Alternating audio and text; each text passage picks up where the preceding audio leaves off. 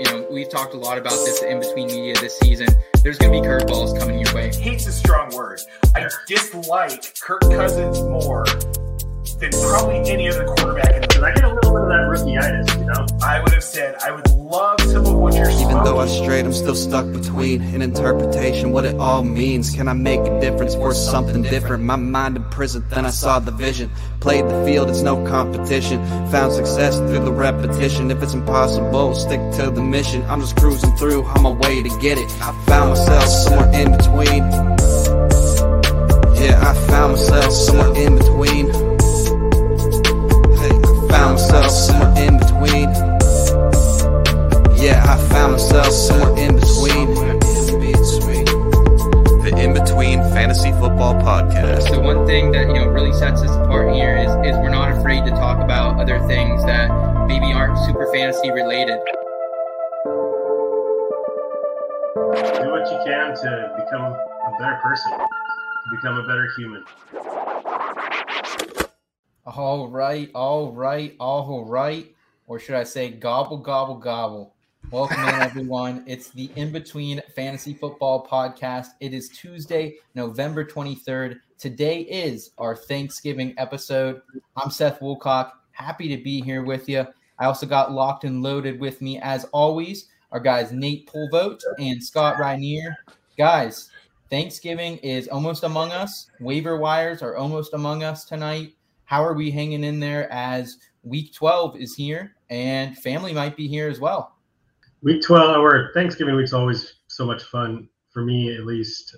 The three games on on Thursday, I mean, you know, it, it creates a little bit of issue, you know, with setting your lineups and that sort of thing with injuries and all that if you've got more early games. But it's just such a fun thing to have on that day. Because for us, it's always been, you know, we always watch them. You know what I mean? And like a lot of my family doesn't really watch football normally, but on Thanksgiving we all we have the games on. So I'm I'm super looking forward to it. Yeah, man. Thanksgiving. We actually did our family Thanksgiving on Saturday. Oh, smart. Yeah. Well, Jen's parents drove to California to hang out with her sister for Okay. Thanksgiving. So we're going to our friend's mountain cabin tomorrow and spending the end of the week with them. So this will be it'll be fun. It's a little two bedroom. We get the loft. It's going to be Oh. different. It's going to be awesome. Um, and our kids are the same age. There so you go. they get to chase each other around. But yeah, in football, lots of football. Shout out Sean and Deanna for being in our fantasy leagues with us. They're awesome. Yeah. Mount a little Mounts giving for Nate. Scott's going to be with the family. I'll be out east kicking it with my family and the girlfriend's family as well. Guys, I- I'm thankful for you guys being here as always. I'm thankful for our audience out there. Um, I really do think that in between media, we have the best audience, whether it's with our written work or our streams and podcasts. So thank you guys for being here tonight. We have an absolutely loaded show. We have a brand new segment for you front and center. We also are going to do our annual comparing Thanksgiving dishes to fantasy football players. Um, that's always fun. We got some sure things, sleepers of the week, and we'll round it out with just some subtle discussion about things that we love about Thanksgiving that don't really get talked about enough. Guys, I would like to jump right into it, but before that, I would like to remind everyone that with the holiday season comes our Between the Holiday campaign. I love the Between the Holiday campaign. Guys, we bring a, a ton of fantasy sports influencers together. We celebrate the holiday with a tips column, trying to get you through the end of the fantasy sports season, also trying to get us um, through the holiday season. So we'll have a tips column coming out on Saturday evening. You can read what Nate Scott, what we all kind of think about the holidays, what all your favorite fantasy analysts think about the holidays um, and fantasy sports moving forward. And here on December 17th, we'll also be having our famous in between media holiday live party. Things got a little rowdy, rowdy last year. Wouldn't you say, boys? Just a little. Just a little. Just a little. it's possible for my next episode of Pulp Fantasy coming out this week. I may have gone back and gotten a few little clips from the holiday Oh. episode. Oh So I actually, so I actually, um, I rewatched some of it, you know, just to find it, and it Yeah. brought back some really fun, crazy memories. I'll tell you. That was your first live stream, wasn't it, Scott? Yes, Yes. Yes. I thought. at the start of that holiday episode was my first thing I ever did for IBT. First live stream. Yeah, then got thrown to the wolves with Shane and Mike and Linda, Cooter, Doodle. Ah, good times. Yeah, that was a blast. It'll be good times this year. I'm looking forward to. it. We have a really good lineup of people. Yeah, absolutely, guys. We're gonna get you through the holidays, but right now we're gonna get you through Thanksgiving and the Week 12 of the NFL season, guys. Our newest segment, Front and Center, is presented by our friends over at Monkey Knife Fight. And if you haven't been playing Monkey Knife Fight so far this season, what are you doing? This is DFS for the common man. Me, you, Scott, Nate, all our friends who, you know, we like DFS, but we're not experts. This is what Monkey Knife Fight is for you. If you guys want to try it, you, you don't even just have to try NFL games. They have NBA, NHL, NASCAR, golf, UFC, a lot of these sports that we have here at In Between Media. We're giving you weekly advice on this, especially during our, our live stream show Sunday mornings, the DFS tailgate with Nate uh, and, and Bo and Connor. So you guys should check that out. If you want to check out Monkey Knife Fight, make a deposit, any amount you want, um, up to $100. You can get that 100% instant deposit matched. You want to deposit $100, you're going to get $200. That, that's a free hundred dollars, guys. As Nate calls it, that's just good economics, guys. So take care of your wallets this holiday season. We got the holidays coming up. Make your first deposit on Monkey Knife Fight. Use that promo code IBT. We appreciate it, guys. And let's head into front and center. Sometimes taking that first step out the door is the hardest thing to do. Give it a chance, you'll be begging for more. Save the spot just for you. We're all somewhere in between. How about you come to the place where you have some fun? Ain't gotta worry about knowing not what it means. You can come and give me another cause the night is young. At least I so thought. This just in. Breaking news. Front and center. Yo, first I want to give a shout out to our guy Nate Miller. At, he's at Ism. Um, he's he's an artist based out of Los Angeles, based out of PA, West Virginia area. Guys, gotta check him out. He makes all our original music here at the In Between Fantasy Football Podcast. Nate, thank you for that amazing new drop. Um, also want to thank our guy Third and Short for stitching that together in a video as well. Guys, welcome to Front and Center. This is our open forum discussion where we talk about everything that's happened since the last time we got together and what we can expect in the fantasy football landscape moving forward. And I want to start with, you know, I, we can't bury the lead on this one, guys. Jonathan Taylor, JT, 53.4 PPR points as the Bills are beat down, beat down by the Indianapolis Colts 41 to 15. Where are we at here, guys? I mean, I, I, I honestly thought maybe the Colts had a chance to come in and pull off the upset, but five TDs for Jonathan Taylor. They just looked so good overall, and, and JT led the way. What is there to really say? He's a stud. I mean, especially that he did it to Buffalo. I mean, Buffalo coming into the week, both overall and last five games, those defensive fantasy points allowed um, data I've been working on all season. Number one, both categories, overall and last five fantasy points allowed to running backs, fewest points. Um, they'd only given up more than 80 yards a couple times all season on the ground, one of those to Derrick Henry. And then Jonathan Taylor just comes in and runs them ragged to the point where now, you know, it, it knocked them pretty far down the list as far as yeah. points um, to the running back. So, I mean, the guys, the guys otherworldly, in my opinion. Uh, the, the Colts are six and four this year. They're six and zero when he rushes for over 100 yards. They're zero and four when he doesn't. So it's on you, Frank Reich. Just keep doing it. I think that was probably the most astounding thing, and why everyone's been so befuddled by Jonathan Taylor in his situation yeah. is that they just weren't using him. We all saw the talent when they did. I mean, and there were some things last year where he was trying to adjust to the speed of the game. He wasn't seeing the field as well. That's out the window. This guy is elite. And what Indy showed on Sunday is that the team that runs the ball the best and most effectively is generally going to be the better team.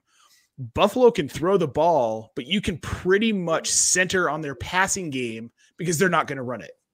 They just don't run the ball, but they don't have the personnel. What are they? Matt Breida, like Devin Singletary, Zach Moss. Yeah. They've showed flashes, but they just don't do it. And that's, I mean, Indy knew what they had to do. They had to shut down the passing game somewhat effectively this season. And then Jonathan Taylor just lit them up, lit them up. Like I've never seen anything like that. Yeah, he was I mean- the he was the most dominant player in that entire. He was the most dominant player I've seen all season in that game. I remember it was around week three. He had 11 touches, and he was still off to a decent start. But you were kind of just like, oh, not this again. Just why don't they give him? The I was concerned. Yeah, since week three, 21.9 touches per game, including over 30 touches the last two. Nyheim Hines is, I mean, he's still being used somewhat, but you know, Jonathan Taylor's starting to get some targets as well. So I mean, Nyheim just- Hines wasn't targeted for the first time in his career on Sunday. Like, put that Yeah, in I mean- perspective. First four Right? years. Four years. Yeah, Taylor is just he's taken over. He is a bona fide workhorse bell cow. Well, I, I think when you look at what at what Frank Reich wanted to do, he's looking around at what Mike Vrabel's doing in Tennessee. They have a workhorse running back. They have an alpha wide receiver in AJ Brown, and they have a, a quarterback who's okay. Who you know, I think Ryan Tannehill's above average. I think he's a good mm-hmm. quarterback. I think he's probably better than what I've seen out of Carson Wentz in his career, other than the 2017 season. But I think that's the identity they're going to to go with if you have Hines on your team, unless you have Jonathan Taylor and you want to handcuff him, I think Hines is, is dispersible at this point. I mean, he's had, I think, less than four PPR points in at least seven games so far this season, had a couple blow up games, but I'm moving forward with Jonathan Taylor, like as easily probably, I mean, obviously it's overreaction, but the, the RB1 the rest of the way. Hey Seth, I have a question for you. Yes. What about if you have Nyheim Hines as one of your starters, like let's say in the Scott Fishbowl League? Me too. I I actually have him on my Scott Fishbowl roster as well, but I think I'm going to cut him. Uh, I- It's, it's, But- yeah, but- but- yeah. But but that that's is pretty rough in that league. but that's a different league. That's a 26 man, 23 man roster, Oh, yeah, something like that. Yeah. But yeah, on on a on a 13, 15, whatever size roster you're playing on, Nyheim Hines Yeah, dispersible. Get rid of him. Jonathan him. Taylor, hats off. The Colts have made a great comeback. Excited to see it. Another running back who went off here in week 11 was Austin Ekeler, who I really think coming into this week, we knew that these two and Najee Harris were probably the, the top three RBs moving forward. Austin Ekeler, four TDs. The Steelers, my Steelers, got taken down on Sunday Night Football. Uh, tough to see, but it, it was a good 41 to 37 victory for the Los Angeles Chargers. Justin Herbert looked really good, but Austin Ekeler here, guys. Um, in a time where RBs are harder than ever to find, you have Austin Ekeler who has 20 plus PPR points in seven out of 10 games, only ever under dou- double digit digits once with 9.5 PPR points. So this guy's floor is ridiculous. We finally see the true ceiling that we never have really seen. I don't think he's ever got to 40 or even like I think maybe his max was mid 30s before this. Um, but welcome to the show, Austin Ekeler. What a great story. I'd like to personally thank the Colorado boy Austin Ekeler for sparing me embarrassment and losing to my brother-in-law. He saved saved my season. Um, thank you so much. But man, you love to see it. And like this kind of changes the way that I look at the Chargers offense now. If this is how they're going to use Austin Ekeler and they can use him this effectively, Yeah. it opens the whole offense up. Keenan Allen, Mike Williams, Justin Herbert's going to be better. I mean, Jared Cook, Donald Parham, Parham. Oh, sorry. they The those is tight ends, those tight ends were rough too, though, with those drops. they Uh, were, but I don't know, man. I just see I see this usage of Ekeler opening this offense up, and I think it's, dude. I I think he's a guy you can look at where it's like he might pop off for another like thirty five point game or two this season.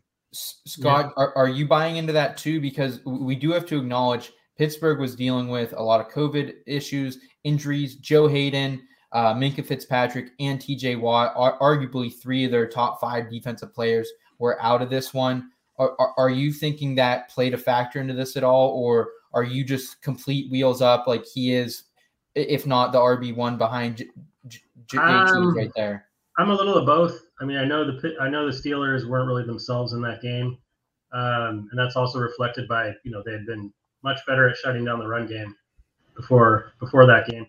First of all, what a game! I mean, there were a lot of crappy games this weekend, but that game was amazing. Yeah. So, I was I was Um, kind of I was bummed going into that game too because you know a couple of my fantasy teams didn't do too well. Lamar didn't play, and but then you know seeing that and like Steelers were getting trounced on, and then for them to even like be in the conversation in the fourth quarter, it, it was still, it was fun for a fan. Well, I'm a Seahawks fan, so I'm I'm I'm in the market for a parachute for this cliff I'm about to jump off. Jump on, But- buddy. Yeah. whew. Um, no, I mean, but I also think Ekeler's the real deal. Um, and I mean, the thing is, is like I don't victory lap off him, but I mean, I had him higher, you know, closer to the top six, top seven RBs coming into the year, you know, and I think consensus was closer to around ten ish. Uh, I think I had him in front of people like Nick Chubb and that sort of thing. So seeing a game like this, I mean, the thing is, is you know, his absolute floor was still a double-digit PPR game. You know, he had a, he had a game where he had six rushes for seven yards against Baltimore.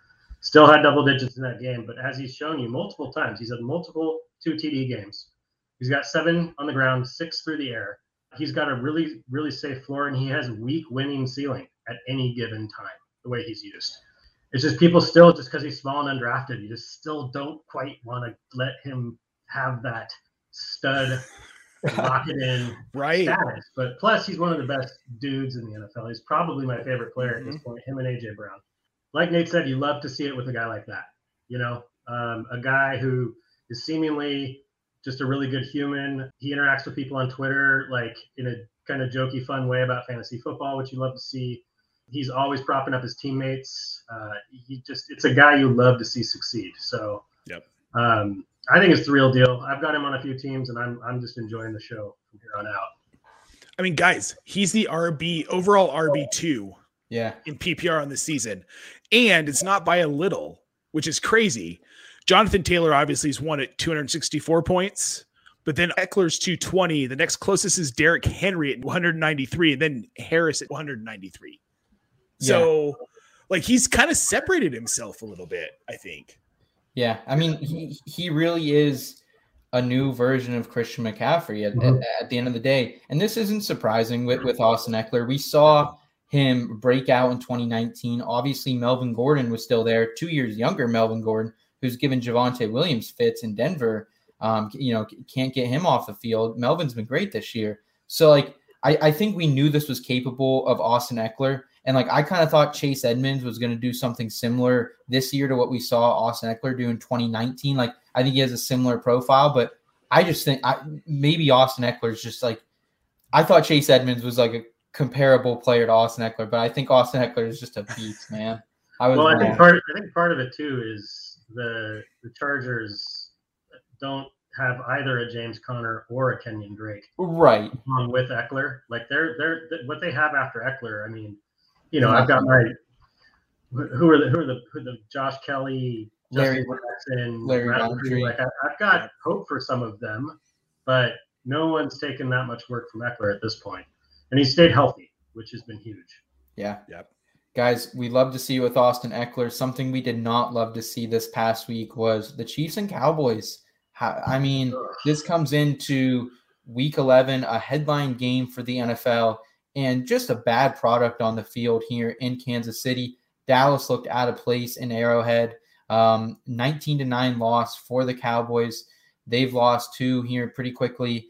2.6 points for Dak Prescott in fantasy terms. CD Lang, CD Lamb was banged up in this one. No Amari Cooper to start. Ezekiel Elliott was in and out of the game. So brutal game for the Cowboys. Chiefs, though, I mean, this is four of the last five games for Patrick Mahomes. He's been under 14 PPR points, 7.5 points for him here against the Cowboys. And I mean, the Cowboys are a solid defense. Trevon Diggs and that crew, like they are good, but I'm I'm panicking. I think a little bit if I have Patrick Mahomes here. I think there's still chance Dak gets right when you bring back C.D. Lamb, Amari Cooper, but I am panicking a little bit if I have Pat Mahomes. But it, it doesn't seem to be affecting Travis Kelce or or uh, Tyreek Hill though. So, okay, I want to go back to what I said earlier. Teams who run the ball well tend to win more. The Chiefs are not running the ball well. Well, their leading rusher is still Clyde Edwards Helaire. He only has 367 yards on the season. We're 11 weeks in, going into 12, and I know he's been hurt and it's been kind of a back and forth, but this is a team that just simply doesn't run the ball well.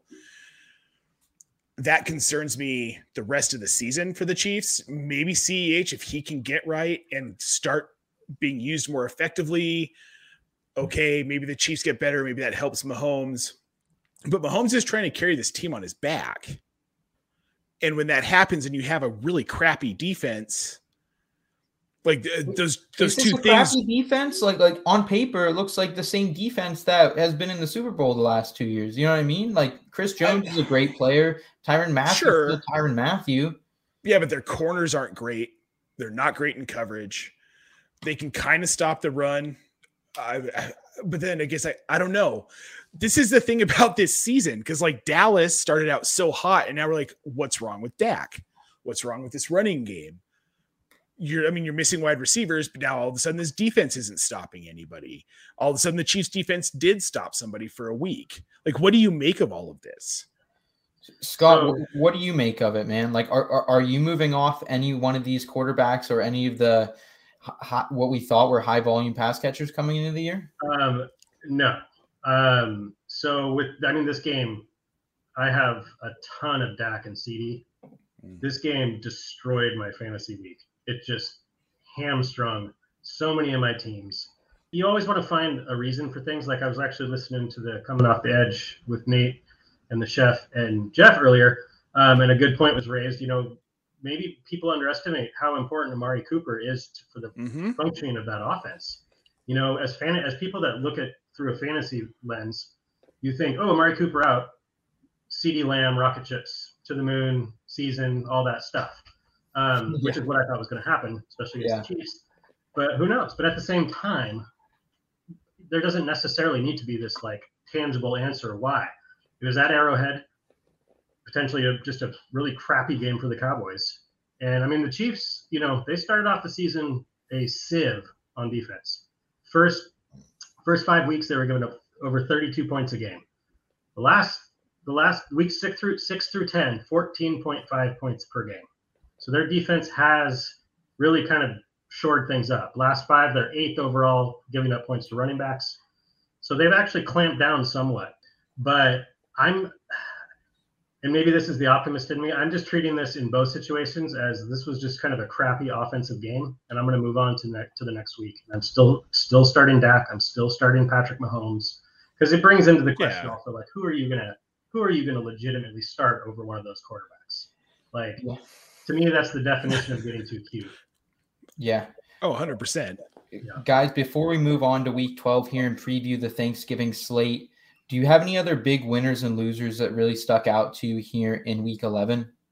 I have, um, it's somebody who's already been winning, but things changed a little bit this week, and it just proves he's going to continue winning, and that's Deebo Samuel for me. Yeah. Um, yep. I wrote about him in the Mondays. And of course, what I wrote about in the Mondays was Brandon Aiyuk was not going to threaten his target share. And then the problem with having the Mondays article due when it's due is I often have to have it in before the games happen.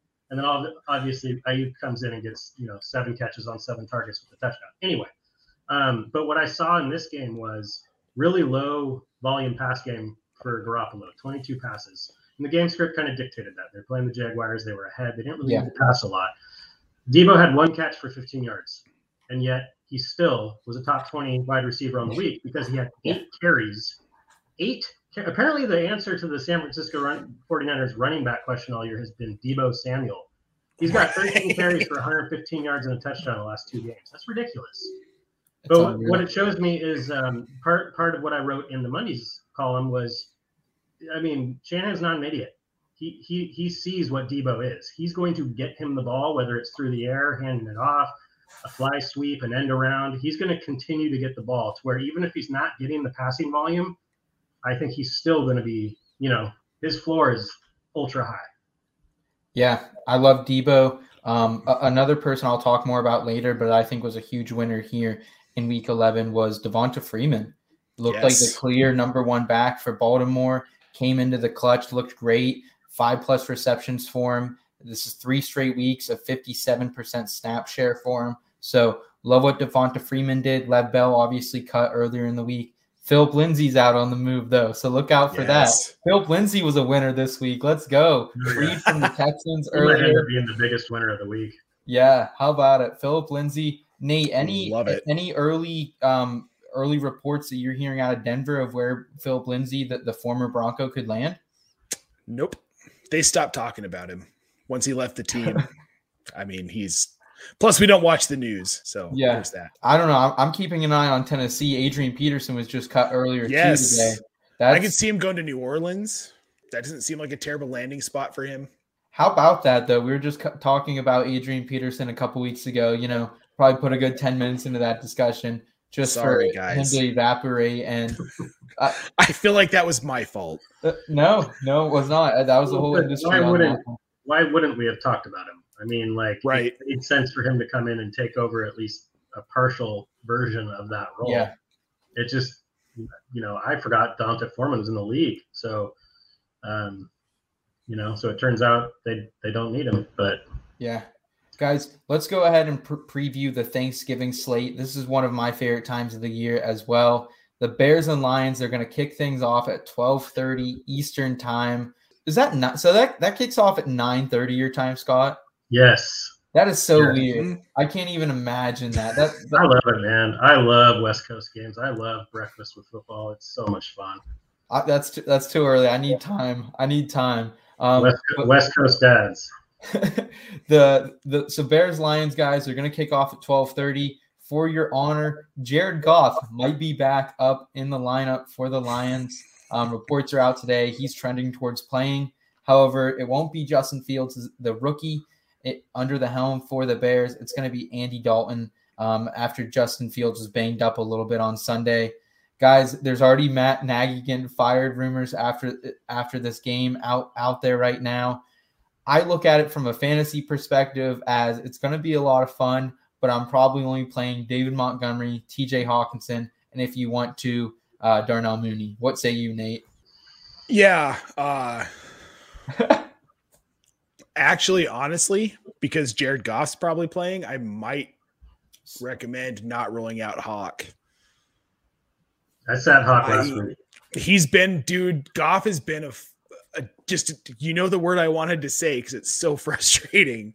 He's been a death knell for TJ Hockenson. When he's on the field, you can hear that like crackle of TJ Hockenson isn't going to get anything. I can't. D'Andre Swift, I think D'Andre Swift, David Montgomery, and Darnell Mooney might be the only startable players in this game if you're not like insanely desperate. If you are insanely desperate for a quarterback, though, I don't mind Andy Dalton against Detroit. I think he might actually be able to carve them up a little bit. We might That's see some if you're looking for like a deep because a lot of people are benching or dropping Allen Robinson. This might be a week to start Allen Robinson. I like that. Just just throwing it out there. It might be a week to start But Allen Robinson. Is Robinson going to be playing? It sounds like he will be. Okay. Okay. We'll So, monitor. we'll We'll see. We'll, we'll, keep an eye on it. If that. Allen Robinson is playing, this might be a sneaky week to get some points out of him, though. I'm just gonna say this. I think as a TJ Hockenson truther and lover, you bet I'm firing him up on Thanksgiving, baby. I'm gonna be cracked. I'm gonna be cracked back in the chair. I'm gonna have a good old Busch Light ready. Um, And cry for three hours. Yeah. No, it's gonna be a good day. I'm calling it. I'm calling it. Career Just day. Savor that. Savor that catch two catches for 28 yards. So here's how I feel about that game. I'm glad it's the first one and we get it out of the way. Um, Yep. Currently, the team averaging the least amount of points per game is the Texans at 14.2. Good lord. Um, second worst is the Jaguars at 16.6. Tied for third worst at 16.7 are the Lions and the Bears. Um, I just looked it up. The over under is 41.5. I'm actually surprised it's that high. Um, I just, especially with Goff and Andy Dalton, I mean, but here's the deal. We all just were 100% certain that the massive over under for Dallas, Kansas City was 100% accurate. So who knows? Maybe this turns into a high flying shootout, but I doubt it. Um, I'm starting Monty. Uh, you know, I people that still have Monty have patiently waited through his injury. He's a he's a workhorse. He's a workhorse running back. You got to start him. Yep. Um, I don't know if I'm starting Hawk. I have in, in the league where I have Hockenson. I also have Freiermuth. I was able to pick up Freiermuth, so I'm gonna have a decision to make there.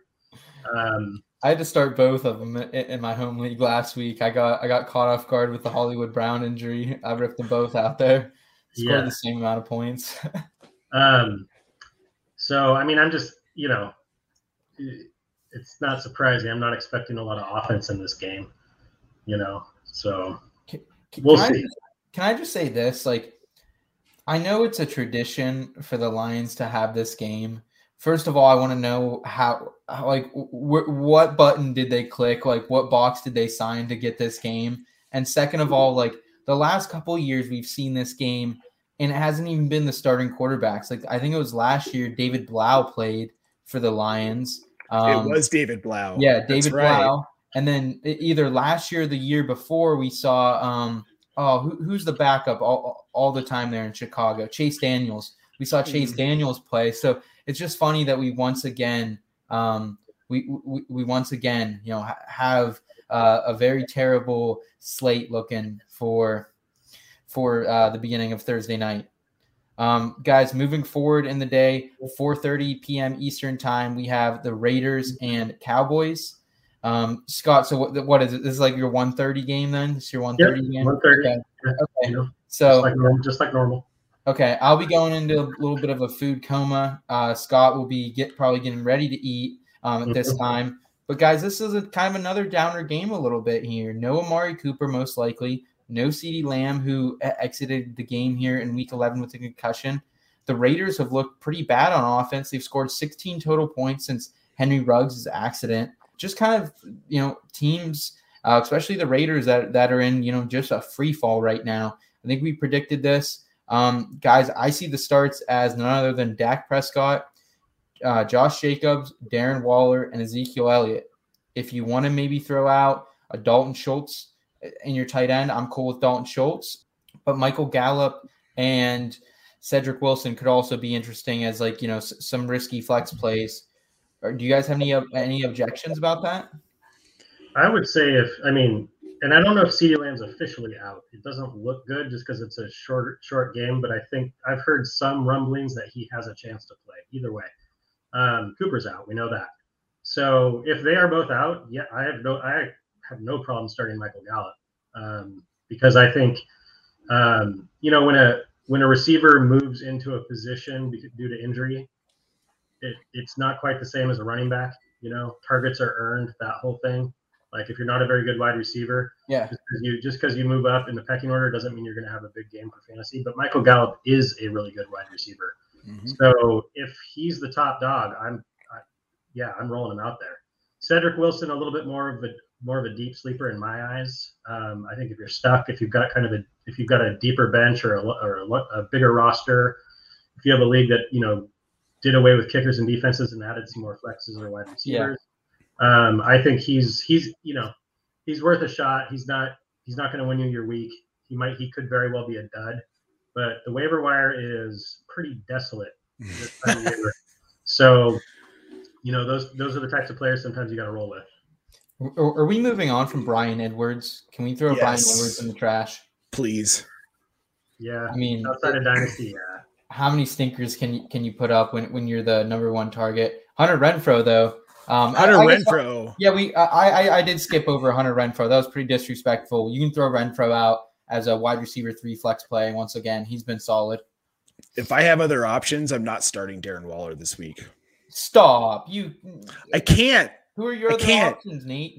Let's go through the list. Start naming them. I'll start Dalton Schultz, Okay. um, Dawson Knox. I might even start CJ Uzomah over him. Stop. You're- Dude, he's not. He's. He, I know, but he's not seeing the end zone, and this is becoming a problem on a team that is becoming a problem.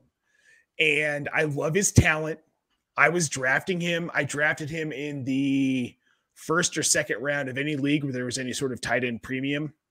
He was my. He was my over Kittle and over Kelce. I was drafting him, but he's become problematic at this point he's not putting up numbers. There are weeks where he is, but it isn't consistent, and it's hard to tell when it's going to happen. And that's the issue with this Raiders team. Like they have an interim coach, the mess Jon Gruden caused, followed by the Henry Ruggs accident. And now you have this locker room that's just kind of broken. Like Derek Carr has been bad. They're a bad team. He had seven for one sixteen, Nate. Like what? I, like I know he hasn't been what. And he has like- big weeks, but the, I'm saying the consistency isn't there. And this Well, week, I don't see it coming against so- Dallas, and I'm not starting him. My only problem with that is, sure, he hasn't been he hasn't necessarily been worth the the you know top three tight end price tag, but the tight ends that you mentioned that you're willing to replace him with have also not been very consistent and have a much lower ceiling. So I, you know what I mean. So I just I don't know. You know, with Hockenson, it's a little bit different because he's he's done it a couple times, but I don't know. I get it. I get it. I get your frustration, Nate. I I get it. understand. Well, okay, so let me ask you this. If you Sure. are the Dallas Cowboys defensive coordinator going into this game on Thursday, who who do you put Trevon Diggs on? It's not Bryan Edwards.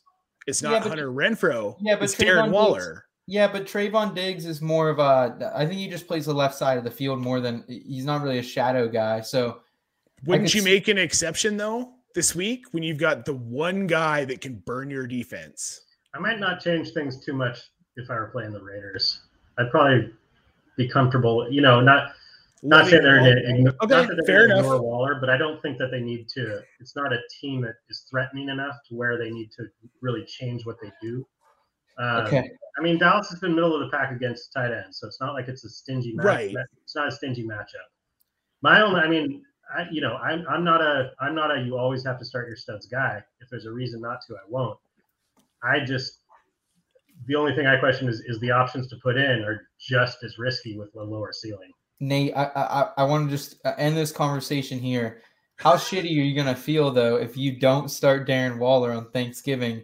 He goes off, and you're just sitting there, you know, with a pile of soup on you. Something I've learned about this whole journey is that it's a learning experience.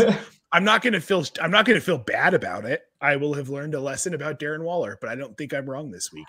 Okay, there you go. Nate has it there. Guys, let's move to the final game. Um, Bill Saints here, 8:20 Eastern time kickoff. So I'm gonna be going into the later half of the night. Scott, you guys are out there. Um, just kind of wrapping up dinner. You're gonna be hitting your turkey coma around this game. Can Josh Allen rebound? Um, you know, terrible game. We already talked about it from the from the Bills, get dominated by the Colts 41 to 15. Um, and now they have a game up against the New Orleans Saints who haven't looked great lately. They've lost three in a row. Trevor Siemian has looked okay at times, but again, lost three straight. I think the starts in this one are pretty straightforward as well, guys. I, I see you're starting Josh Allen if you have him. You're starting Stefon Diggs. You can probably start Dawson Knox as a tight end one this week, and you're starting Mark Ingram.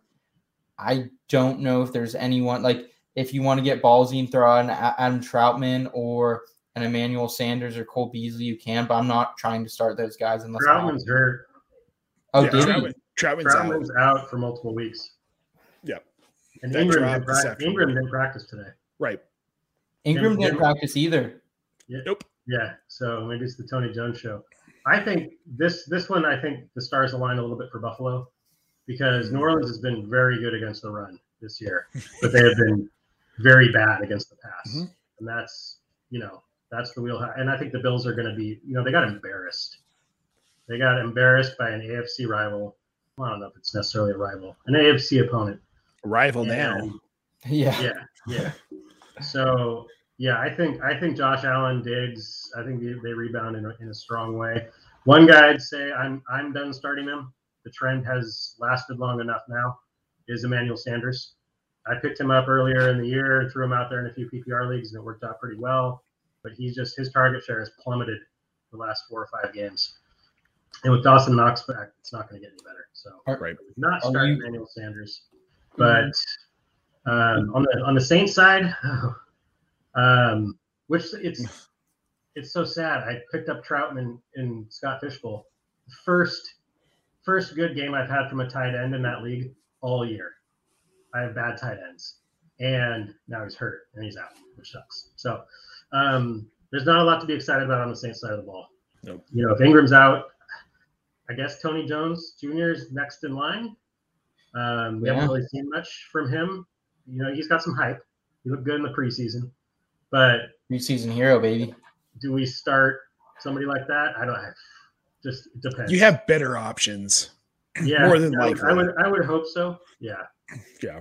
In a PPR two QB or two two wide receiver, one flex league, Nate, what, what's your degree of confidence, one out of 10, on Cole Beasley this week? Like two. You don't want to start him? No, dude, I think they're going to feed Diggs and Knox. Lattimore Lattimore could be playing on on Stefon Diggs. Is that Don't care. okay? Stefon Diggs is one of those guys who either he has a good day or he doesn't. Doesn't matter. The coverage doesn't matter unless they're doubling him up. But right. they don't double people up with Lattimore. So yeah. All right, guys. Well, enjoy your Thanksgiving. Enjoy these games. Awesome to preview these guys with you. Um, we're going to go ahead and move into temperature check. And this week on temperature check, we're going to compare Thanksgiving foods to fantasy football players. Temperature check is once again presented by our friends over at Underdog Fantasy. Guys, in between fam, if you haven't been playing Underdog Fantasy, what are you doing? Nate's been playing it. Scott's been playing it. I've been playing it.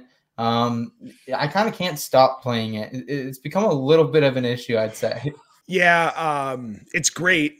They've got great games. It's different than what's out there on a lot of these other platforms. The app is user friendly, and they're matching your deposit hundred percent up to hundred dollars. Hundo, baby. Hundo, like like Seth mentioned earlier, that's just good economics, guys. Just good economics. So make sure go into the App Store, the Google Play Store, whatever you have. I hope it's the download the Underdog Fantasy Sports app. Use Get the promo code IBT to sign up, Use it. deposit some money, and Do come it. play with us. Use that promo code IBT. And guys, let's go ahead and send it into temperature check.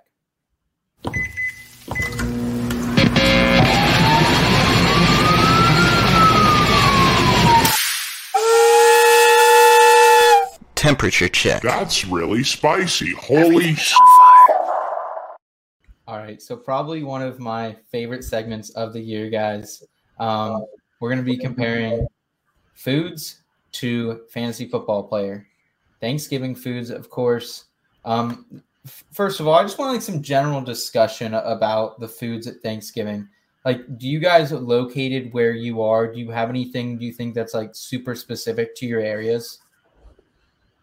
I don't think so. No, Do you guys do mac and cheese at Thanksgiving or mashed potatoes? we do mashed potatoes. Mashed potatoes. Okay. Okay. I've always wanted to have mac and cheese at Thanksgiving, to be honest with you. That's more. you I mean, can that- always make mac and cheese and have it at Thanksgiving. yeah. Yeah. Just start your own thing, man. Yeah. Um, we've always had we've always had very typical Thanksgiving hmm dishes, like nothing nothing out of the ordinary here. My family got weird for a few years.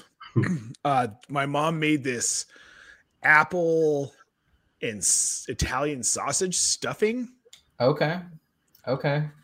but like, pretty uh, yeah, it was okay. The apples kind of threw it off. a little. Yeah. it was kind of different. But um, no, I do. do I mean, green bean casserole, stuffing, mashed Yeah. potatoes, yams, pumpkin pie, pecan pie, apple pie. You guys do corn pudding at all? I make a corn casserole, but it's that- We don't we don't, but I do like corn pudding and corn casserole. Is corn I- casserole the same as corn pudding? probably not. It's corn, bacon, sour cream. Oh, whoa. That sounds pretty good, actually. It's not bad. I don't think I've What ever is had it. corn? I've never heard of corn pudding. Um, it's kind of like cream corn, but you just add like some flour and some sugar, and it, it's kind of just like super sweet, I guess, and like some maybe some cream and stuff. I, I can get down on that. That doesn't sound awful. No, it's pretty. It's pretty good, honestly. I'm not a huge corn guy, but it's it, it's great, guys. Speaking of food here, Nate, you were here with me last year for this comp. I have n- I can't remember who our comps were last year, but um, who is your comp here for 2021? Your fantasy football Thanksgiving food comparison, bud. Hit me. So uh, I'm going Patrick Mahomes, and I'm calling him those like awful canned cranberries that like they, it comes out of the can and you can see where like the rivets in the can were. And then you slice it and put it in this tray, and it sits there lonely by itself. Just so sad. I think it's a Nobody display wants- thing. It is a display thing. No. They're terrible. You're supposed to eat it. I don't think I've ever ate that in like my 22 years. I on I like I've I- I've had that on- at my Thanksgiving probably you know at least 15 of those years. I don't think I've ever ate it. Yeah. So If the you thing is, cranberry is sauce right, it's good. yes, but you the canned real cranberry sauce is great. Jen's mom, my mother-in-law, makes a fantastic, fantastic cranberry sauce. It's Mama J. It's it's amazing. Um, the canned cranberries though. So like when you're a kid, you're like, these are so good, sugar, ha ha. Then you get older and they're just like they're awful. Um, Patrick Mahomes this season, we came into the season going, Patrick Mahomes, woohoo, hoo, hoo, QB one forever in our hearts. But like this season, it is kind of just in our hearts because he's just been a huge disappointment, like cranberries are when you become an adult. I- Like, oh wait, this isn't good. I will not take this as an opportunity victory lap because No, but but I will say, like uh, like I definitely did not pr- like project this fall off for Patrick Mahomes, but I, I definitely had him ranked as my QB four coming into the year behind guys like Lamar Jackson, Kyler Murray, and and Josh Allen, just because I did I just didn't think the touchdown rate was sustainable, and he needs that because he doesn't really have the rushing most weeks. Uh, Scott, I think you had him as your QB one, but I mean rightfully so though. Yeah, I mean, I did. Like, I don't know if it was just following the herd. It, it's in hindsight, it's easy to look back and be like, "Ah, I should have had somebody else there." Um, but yeah, I mean, it's it's no longer a one or two week thing. I mean, it's we're 11 weeks in, and he's had he's had a few good games, but not what you expected as as the number one QB. So. Yep. Um, my my wife makes a jalapeno cranberry sauce, and it is Oh, very very. Oh no, good. I'm a thousand. Can you send some to us? that sounds Sure. great. Yeah, I'll send it to you in a can. Awesome, perfect. That Um, sounds great.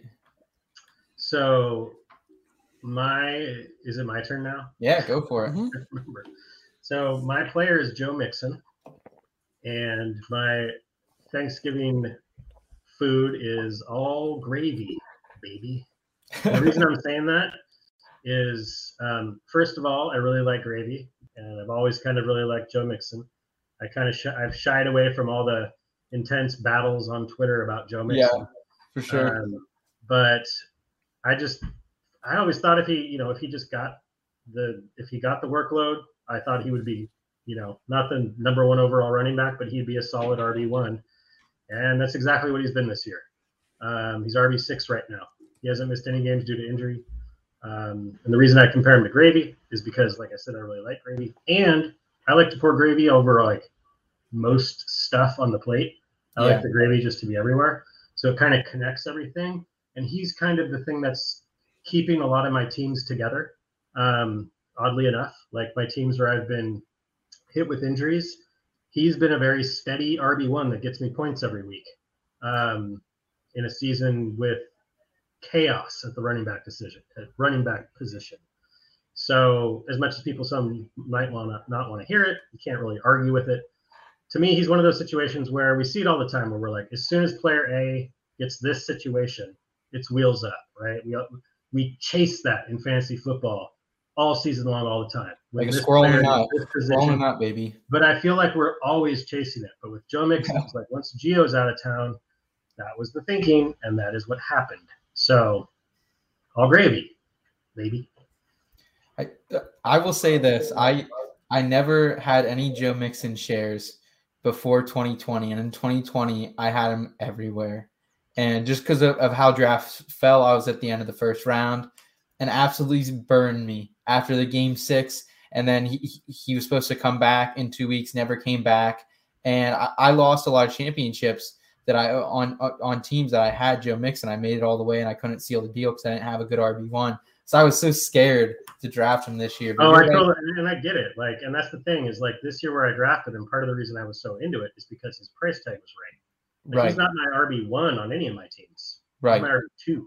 You know what I mean? Like I wasn't willing to go after him as an RB one, but you didn't really have to. Um, and so, but I get it. Like basically, since his rookie year, I've been the guy that's like, ooh, maybe this is the week with Joe Mixon. You know what Yeah. I mean? Like ever since his rookie year, I've been just Yeah, like that. So, um, so it's just, I mean, you know, he's just been he's been a steady Eddie this year.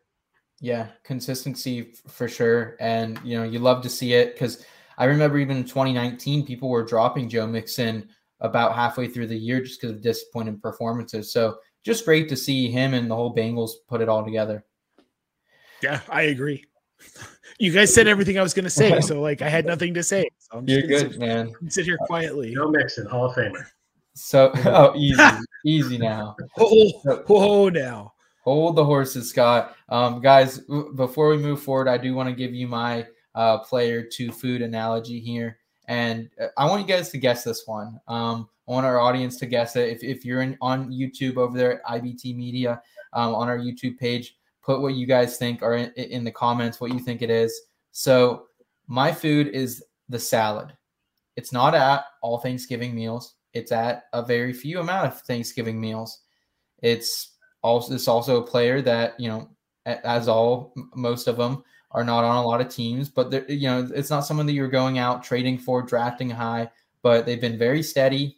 You know, salads light and quick, and a good meal. This is a good meal. Um, this player has had uh, 12 plus PPR points in eight of 10 games this season, 19 plus PPR points in five games this season.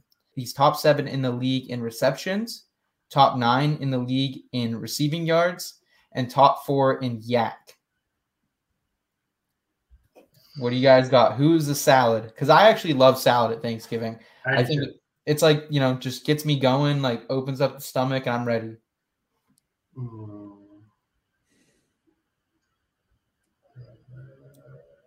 No, no I, cheese. I've got no nothing. I've YAC. got n- I've got nothing. Scott, I don't- take I don't know. notes. You study YAC. You study YAC, Scott. I know you I do, but I only looked at Deebo and I was like, oh my God, that's so high. And then I just stopped. All right, guys. The salad is Chris Godwin. Chris Godwin Oh, is yeah, yeah, yeah, okay. the salad at Thanksgiving. Um, you know, just we came into this year and he was a, another guy like Joe Mixon last year. His ADP got out of control a little bit towards the beginning of the season. He was drafted in the second or third rounds of redrafts in 2020. Disappointed with injury, was not really the same player. Everyone was really concerned with AB this season, rightfully so. He's a talented guy, but as we've seen, he can't stay healthy. Now he can't stay out of trouble again. And Chris Godwin is making the most of his opportunity here. As I said, I mean, he's been over 19 PPR points five times. Th- th- This isn't quite the 2019 season with him, but him and Mike Evans have been so consistent every single week. I just loved what I've seen with Chris Godwin, and I love the salad at Thanksgiving. I love the fucking salad at Thanksgiving. Whoa, whoa. Sorry, I need, I need more salad at Thanksgiving. that is the most heated salad exchange I've ever seen. Right? I don't think I know anybody who loves salad as much as Seth. I now. mean, that that was I do. I'm actually I'm a salad enthusiast, salad apologist. I I, lo- I love the call, and I did actually Yeah. have my screen up, and I saw it was probably Godwin, but I didn't want to cheat, so I didn't say anything. Yeah, he's third. He's third in yards after the catch uh, per reception after Deebo and Ja'Marr Chase. Um, and I mean, last year, you know, he was having a good season, and he got hurt. So if you look at the total numbers from last year, it doesn't look that great, but he got hurt. Um, so Mike Evans has been. I I was wrong about Mike Evans. I'll admit it right here. I I faded him somewhat, thinking he was too touchdown reliant. Um, but he's been he's been great. But they've been great together. They've, it's been sustainable for both of them to be really good together. Together, So- Um, so yeah, I, I, I love the call. I really like salad too. I like salad all the time. do, do you guys also like? Do you guys like like pasta salad or potato Mhm. salad or like the other Oh, non potato salad's like one of my favorite things. Macaroni salad. Macaroni salad is really good. I love macaroni salad. It reminds me of summertime barbecues. Mhm. Potato I ha- salad too. Yeah. Yeah. I, I haven't really gotten to the point in my life where I like macaroni salad yet. I, I didn't like pasta salad for about the first like 18 years of my life, and then I started liking it. And now I'm starting like I kind of like some potato salad. It just depends. What about egg salad? Where do you guys land on egg salad? No, I'm- I like egg salad. actually, it's okay. I had it a lot as a kid. I feel like kind of like I don't know. I get sick of it a few days after Easter, but for the most part, for the most part, I like it. I don't. Do, do you guys like my, like wife, my, chick- my wife makes a really good pasta salad. Mm. Like if you get a really good one, it's it's hard to beat. Again, these are all very like chilled summertime, summertime side dishes, yeah making me think of summer. chicken salad, tuna salad, any of those salads? Oh, chicken salad. As long as it doesn't. Who started putting grapes in chicken salad? what? And what is wrong with you? Chicken salad's seen that, great. yeah. Just don't put me. grape. It was Sorry. you, Scott. Yeah, I started that. Man. It's a Northwest thing. I, I Is don't, it a I don't North- think I've ever had grapes and chicken salad. Oh, geez. Dude, it, I can nuts are fine. But That's what she said. grapes? Good one. Uh, guys, right, enough enough about Yeah. salad. Yeah, no, I, I love the salad discussion. A little bit of a tangent here. Um, guys, we do have to move forward in the show to some sure things, sleepers of the week, Thanksgiving edition. Um, this week it is once again presented by our buddy up at Stevens Quality Barbering Services. Guys, it might be too late to get your get your haircut for this holiday, but it's not too late to get your haircut for the next several holidays, baby. We got about a month in between. Head up to Stevens Quality Barbering Services in Curwensville, PA.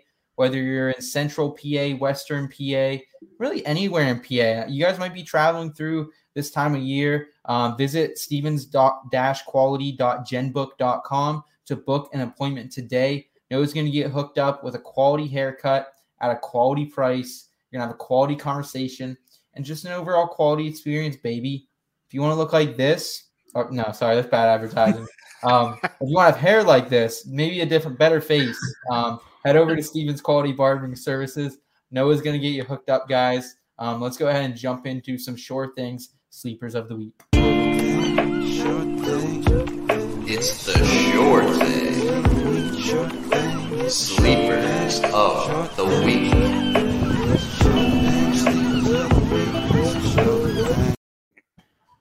You guys thought I got fired up about salad. Wait till you hear my sure thing, sleeper of the week, baby. I'm going to get pumped. Oh man, I so hope it's Cole Kmet. Oh my oh, god, Oh, no, never, just never. full, cir- full circle. Never. Nate, what do you got, man? Get. I think Nate's is actually going to get me fired up too. I love this. Uh Robbie Anderson, baby. Oh, never mind. I was looking at Alfred's stats. dead. Never mind. I'm not. So fired up. Robbie Anderson isn't dead. He was dead with Sam Darnold. He's left for dead though. He was left for dead for Yeah. sure. Yeah. Um, so what he's done the last two weeks, saying Sam Darnold, he had four catches on six targets for 37 yards and a touchdown against Arizona of all teams. And the yardage isn't great, but the red zone look and the touchdown is huge. Plus the PPR points from four catches. I mean, that's four free points. There you go. Free. Then he had five catches on six targets for 30 yards against Washington. He's being used. It was Cam's first week back. Cam is looking his way. He didn't throw the ball a ton in that game because they didn't want to obviously put too much on a guy who hasn't played in 11 months. yeah. But Robbie Moon, Robbie Anderson to the moon with Cam Newton. Like I feel it. I just feel it in my soul. And I know a lot of people are going to say I'm crazy, but it's just one of those like gut feels that I have that Robbie Anderson is going to become more relevant than DJ Moore. Especially because DJ Moore is more of a deep threat. And we saw what happened to DJ Moore with Teddy Bridgewater. Troy King had to shave his beard off on a DJ Moore bet because he couldn't produce. So I'm sorry if I'm going to trust Robbie Anderson more than DJ Moore here, but I'm going to. He, just fits Cam more than DJ Moore does. And this is a team that could could realistically make the playoffs. If Cam Newton can play well Yeah. and they can run this offense around Cam, this is a playoff team. Do you like the matchup this week against Miami, Nate? Obviously, they've been Yeah. Their- cornerbacks have been better as of late. Um, Byron Jones, Xavier Howard, but I mean, you still expect Robbie Anderson to kind of be used all over the field and get away from those two at one point as well. Yes. So, and I think something we don't talk about enough when we're talking about like, oh, their corners have been better lately. Cam Newton's been in the league a long time. He's seen pretty much every defensive package you can throw at him, and he knows what to do. The question is, does he have the parts and pieces around him to do what he needs to do to beat said defense? This week, I think he does. Fair enough. They play in they're playing the Dolphins. Is that correct? Yep. Yep. Yeah, Dolphins are atrocious, atrocious against the pass. It Atrocious. could it could happen. Um, yeah, I mean, why not? Like Robbie was left for dead. I'm sure he's mostly on waiver wires. Mhm. Um, and you know, there was signs of life when Cam took over. So, you know, it's not it's not out of the realm of possibility. I would I wouldn't hang my hat on it, but you you called it a gut call, Mhm. um, and sometimes that's what we go with in in fantasy, and mine's a little bit that way too. Um, my call, my short thing sleeper of the week. It's to me, it's a little bit of a feel good story, but it's Tim Patrick, wide receiver for the Denver Broncos, um, and you know I just see this as he just signed this contract that shocked some people, but good for him. Um, the Broncos have locked up a pretty studly receiving corps the next few Yeah. years. Um, but you know he's he's coming off that. It's a home game. It's a division rival. It's the Chargers. They're one game behind the Chargers in a wide open AFC West, which somehow the Chiefs are still on top of. I don't understand. Anyway, right, um, right. they just are, you know. But um and I mean the thing about Tim Patrick is like if you look down if you look if you look down the box scores, you know, he's got some touchdowns, he's got some catches here and there and whatnot.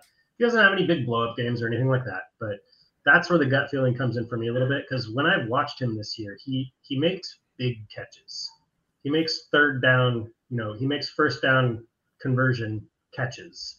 He's made a few huge touchdown catches in you know in crucial moments. And it being a home game division rival, I think he's going to do that. And I think one of those is going to be a touchdown. So he's currently ranked at wide receiver 44 PPR according to Fantasy Pros for the week It's too low. but I think that's Way way, too too low. Um, I think I think he's in the top 36. And I mean the Chargers again started off the season just stingy as all hell against wide receivers, but that has not been the case recently. Um, they've kind of moved more towards the middle of the pack in the points they've given up to receivers. So I'm calling Tim Patrick. I love it, man. If if if you didn't have Tim Patrick, I was probably gonna actually have him this week, just because I was I was amped up to talk about him too. That's a great that's a great contract. That's a great story for that guy. Um, you know, although there was people out there in the Twitter sphere like four or five weeks ago who were still being like, "Oh, Tim Patrick doesn't barely deserve to be on an NFL roster, let alone a fantasy roster." Get out of here. Tim Patrick's a good receiver, man. Good for him. Those people haven't watched. They haven't like watched him play. You know what I mean? Yeah. He, he's if great at him- contested catches too. if you watch him play football, like I mean, yeah, he's not the wide receiver one, but he's a solid professional. You know what I mean? Just a, a Yeah. above. He's a big- wide receiver. He's a big play guy. He He's has ice in his guy. veins. He's a big guy too. Yeah. He's a big guy and he's a big play, like ice in his veins. The dude Yeah. just performs Yeah. when he has to perform. yes. Yep. Dude, Russell Wilson is gonna love that next season. Love it. or a Raj, Either or. either or. I'm looking Nate's for my big. I'm looking for a big brown paper bag with eye holes put over my because of the way the Seahawks have completely screwed themselves. Nate, if if Russell Wilson comes to the Seahawks, you have to mail Scott a, a brown paper bag. I'll trade you some jalapeno cranberry sauce for a brown paper bag with eye holes. That doesn't seem like a fair trade. I'll find something else to Yeah, say. Yeah, you don't have to win every trade. That's what I've learned. Isn't that the truth, guys? Um, someone who did win on this Sunday was the Baltimore Ravens on the back of none other than Devonta Mother effing Freeman back in here. You know, he was chilling on the beach a couple months ago, and now he's back in the saddle for the Ravens. This has been awesome to watch. Like, I have not seen Devonta Freeman look this good since 2018. Like, it is outstanding how good he's looked. He's been great in the receiving game. He's getting a lot of YAC yards after catch. Um, and the Browns, like this is like the time of year I think you have to really be as a fantasy analyst or just as a fantasy fan and consumer. You need to really pay attention to the most recent weeks and how that affects fantasy defenses. Like the Browns overall have been a pretty like okay middle of the road fantasy defense against the RB position. But over the last three or four weeks, they've been a bottom three defense against RBs. Um, they've given up 484 rushing yards, so well over 100 yards per game, six rushing touchdowns, and that's not even counting receptions or anything like that. Since Devonta Freeman kind of got and saw any action for the Ravens week six, he has been the RB 18, so an RB two, like you know, not too crazy, but he, he once again got it done for fantasy here uh, in week 10, got in the end zone. He's seen uh, 58% of the snaps three weeks in a row. I, I, you know, obviously Latavius Murray looked a little banged up still, but I, I still think Freeman's going to see well over 50% of the snaps, for one of the most run dominant teams in the NFL still, sign me up this week. Yeah, I'm all for it. Yeah, well, I mean, in the current landscape, you know, I I, I picked him up last week. I think it was the IBT league, maybe. Anyway, um, I mean, yeah, he's a he's a starting running back that's going to get volume. So, and I mean, for a team like for a team like the Ravens, you know, it's just it's it still has that. Well, it's Devonta Freeman. What is this? 2016? Uh, but like, you know, he's he has been producing, and with with the other options you might have on your team, like you know, I mean, if, if Devonta Freeman's your RB one, you're in trouble. But, yeah. You know, if he's if he's your if he's a if he's a flex or you know an RB two potentially, it's It's desperate not a bad times, bet. man. It's not a bad bet with the way that offense runs. Yeah, I've I've had him rostered in a couple leagues, you know, since since that week six when he finally got above double digit P- PR points, and I've been riding him on and off the last couple weeks. He was my sure thing a couple weeks ago. I advised people to play him. He that was the week he actually had under 10 PPR points, so I do apologize about that. But that was that weird Miami game. He looked good in that one too, though. So guys, start treating Devonta Freeman like rankers, anyone ranking out there, please just start ranking this guy appropriately because I really do think he's a solidified RB2 the rest of the way. Yep. W- With that said, guys, let's go ahead and talk a little bit about subtle Thanksgiving things we love in weekly advice.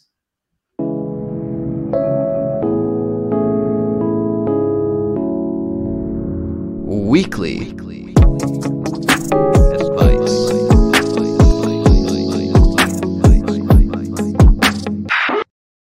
Weekly advice is our way of bringing a little bit of feel good lifestyle advice to you to close out the show. Guys, I, I really do think Thanksgiving probably is one of my overall favorite holidays. Like, there's not as much pressure. Like, you don't have to remember all the gifts and cards and everything that co- comes with Christmas. And it's just chilling out, football, food, family, friends. Um, what are some of the most ca- like casual things that you guys love about not just Thanksgiving, but this holiday season and this time of year? Well, I have a very specific one for Thanksgiving. Um, it originated um, when I was younger, and you know, going shopping at stores on Black Friday was more prominent. It's still prominent, but it, when it was like the thing to do. So my mom and my aunt and my sister um, and a bunch of family we'd do Thanksgiving with, the next morning they would all get up super duper early and go shopping. And me and my dad and my uncle, my brother, we would not do that. Yeah. Um, and so I just always loved that first half, not, you know, not because my mom and those people weren't there, but just that first half of that Friday, just low key, quiet, you know, you're hungover from food. yeah. Um, but you know, with with Thanksgiving, a lot of times for us, you know, especially this year since we're having it at home, um, there's a lot of prep and a lot of kind of just you know activity leading up to the day, and Yeah. so that and always get Friday off from work, so or I always have, so that that first part of the next day on Friday is always just I savor it because it's quiet. I can just relax, you know, make a turkey sandwich, that sort of Yeah. thing. So that's that's always stood out. I mean, nowadays there's not really any Black Friday shopping going on, so not quite the same. But I still just like that breath you take after a holiday um, has has ended. For sure. Love that. So for me, this is the only time of year I care about college football because like this is the time where we've got Yeah. Ohio State, Michigan coming up, which is a big one because um, I hate Michigan, and I'm uh, kind of uh, how do you put it? I'm an Ohio State fan now because my father-in-law is. So You can just like from Ohio. you can just like log out of the podcast and you can just like shut the computer, walk out the door. oh, I know, but I still I root for Penn State because of you. I'm I a, appreciate that. I'm a complicated I'm a complicated man when it comes to sport allegiances. I hate Um, but Michigan this is- too. I dude, I have hated Michigan for decades. Hated Michigan. And I don't really like John Harbaugh, Jim Harbaugh. Well, they were a, they were a big rival for the UW Huskies there for a Mhm. bit when they were facing each other in Rose Bowls. Mhm. Desmond Howard did the Heisman pose. Uh, Totally. the end zone. Yeah, so they were they were a big rival, and yeah, John But yeah, this- Jim Harbaugh didn't help anything. No, can't stand him. Uh, but yeah, this is a low key, like really cool time for college football. Like Yeah. you're getting really good matchups. You're getting the rivalries. You're getting the conference tournaments and the championships and the Yeah. bowl games. And it's just it's a fun time in college football because everything else is not as low key. College It's football is always low key to me. It's so a really fun football chunk of time. in general, yes. Yeah. Yes. Great. Yeah, and it, it- it's great from a fantasy perspective a little bit too for college football right now, is because we've seen you know close to ten plus games for these athletes now, so we kind of know uh, we don't you know exactly have a big board yet, but there's definitely rankings out there. You can kind of start paying attention to some of these bowl games for fantasy implications for next year. So keep that in mind when you're watching some of these like more lower key bowl games, like if there's a North Carolina or someone like that, like uh, a Pittsburgh, like Kenny Pickett. Like there's going to be guys out there who, you know, they might not be on the best team, but but they're going to be fantasy relevant in a year from now. So p- keep keep Mhm. an eye on that too. But I love that Nate because definitely before this year, I I definitely agree this is the best time for college football. We also have to prepare for when we're all Devy experts in March and April. You know, right, right, right. I will never be a Devy expert. I'm no, trying. I and me it's not neither. But, working. you know, Shout out Jeff Bell, Jeff the Bell, Devy expert. Kevin Du Bois. Yeah. yeah, the Kevin. boys, yeah. Yep. guys i'd probably have to say like one of my like super like subtle things i love about thanksgiving and just this time of year um i had uh, i actually had the privilege this last weekend of having dan turner in from champions round over there um we went to a penn state game his, his wife and him came up and you know i had a cooler out on the back deck like i normally do but i also just had a case of beer just like sitting there nature's Mhm. cooler all weekend long like you don't need a cooler you can just take like your beer, your wine, whatever you guys are drinking and want chilled out there. If there's some snow, you can stick it in some snow, or you can just like, uh, you know, stick it on the dry concrete or whatever. But I love nature's cooler, man. That shit rocks. Dude, I Jen and I talk about this every like like mid-November right. Is oh, our garages now are like massive walk-in refrigerator. Yeah. So like anything that needs to be refrigerated, I thaw our turkey Okay. in the garage. I just set it on the garage floor because it's like, yeah, it's cold enough in here that it's not going to spoil. right. You want you want a quick fun story? So when I was in college junior year, we had a we lived we, a bunch of us lived in a house and it was just a just a shithole. Anyway, um, my my bedroom where I slept was also the the room where we put all the beer when we ran out of fridge space to keep it, to keep it cold. Yeah, our heat didn't work, and it was Walla Walla, Washington, where it's very cold in the winter. Um, yeah, I would go to sleep with like winter coats on. That's, that's Oh, man. hilarious. just a you know just a 19 year old living his living living the dream Late teens, early 20s. Oh, yeah. Stories Yeah, when I- abound. oh yeah, Yeah. i knew exactly what was up with everything it's great Right.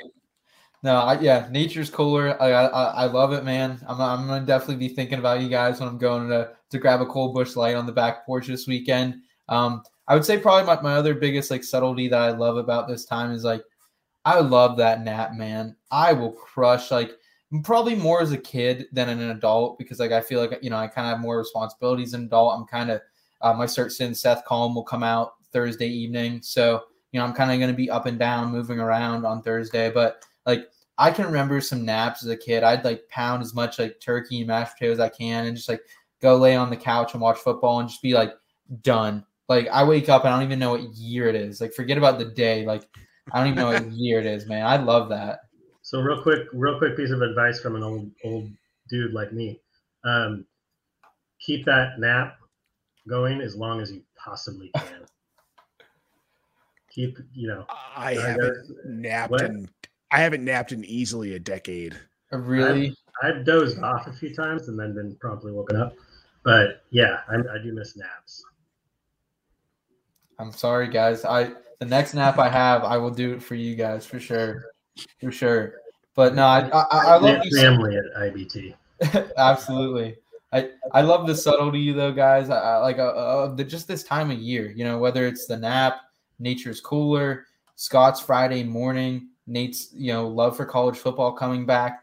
I love this time of year. We're gonna be talking about it, you know, in a lot of our pieces coming up here in between media.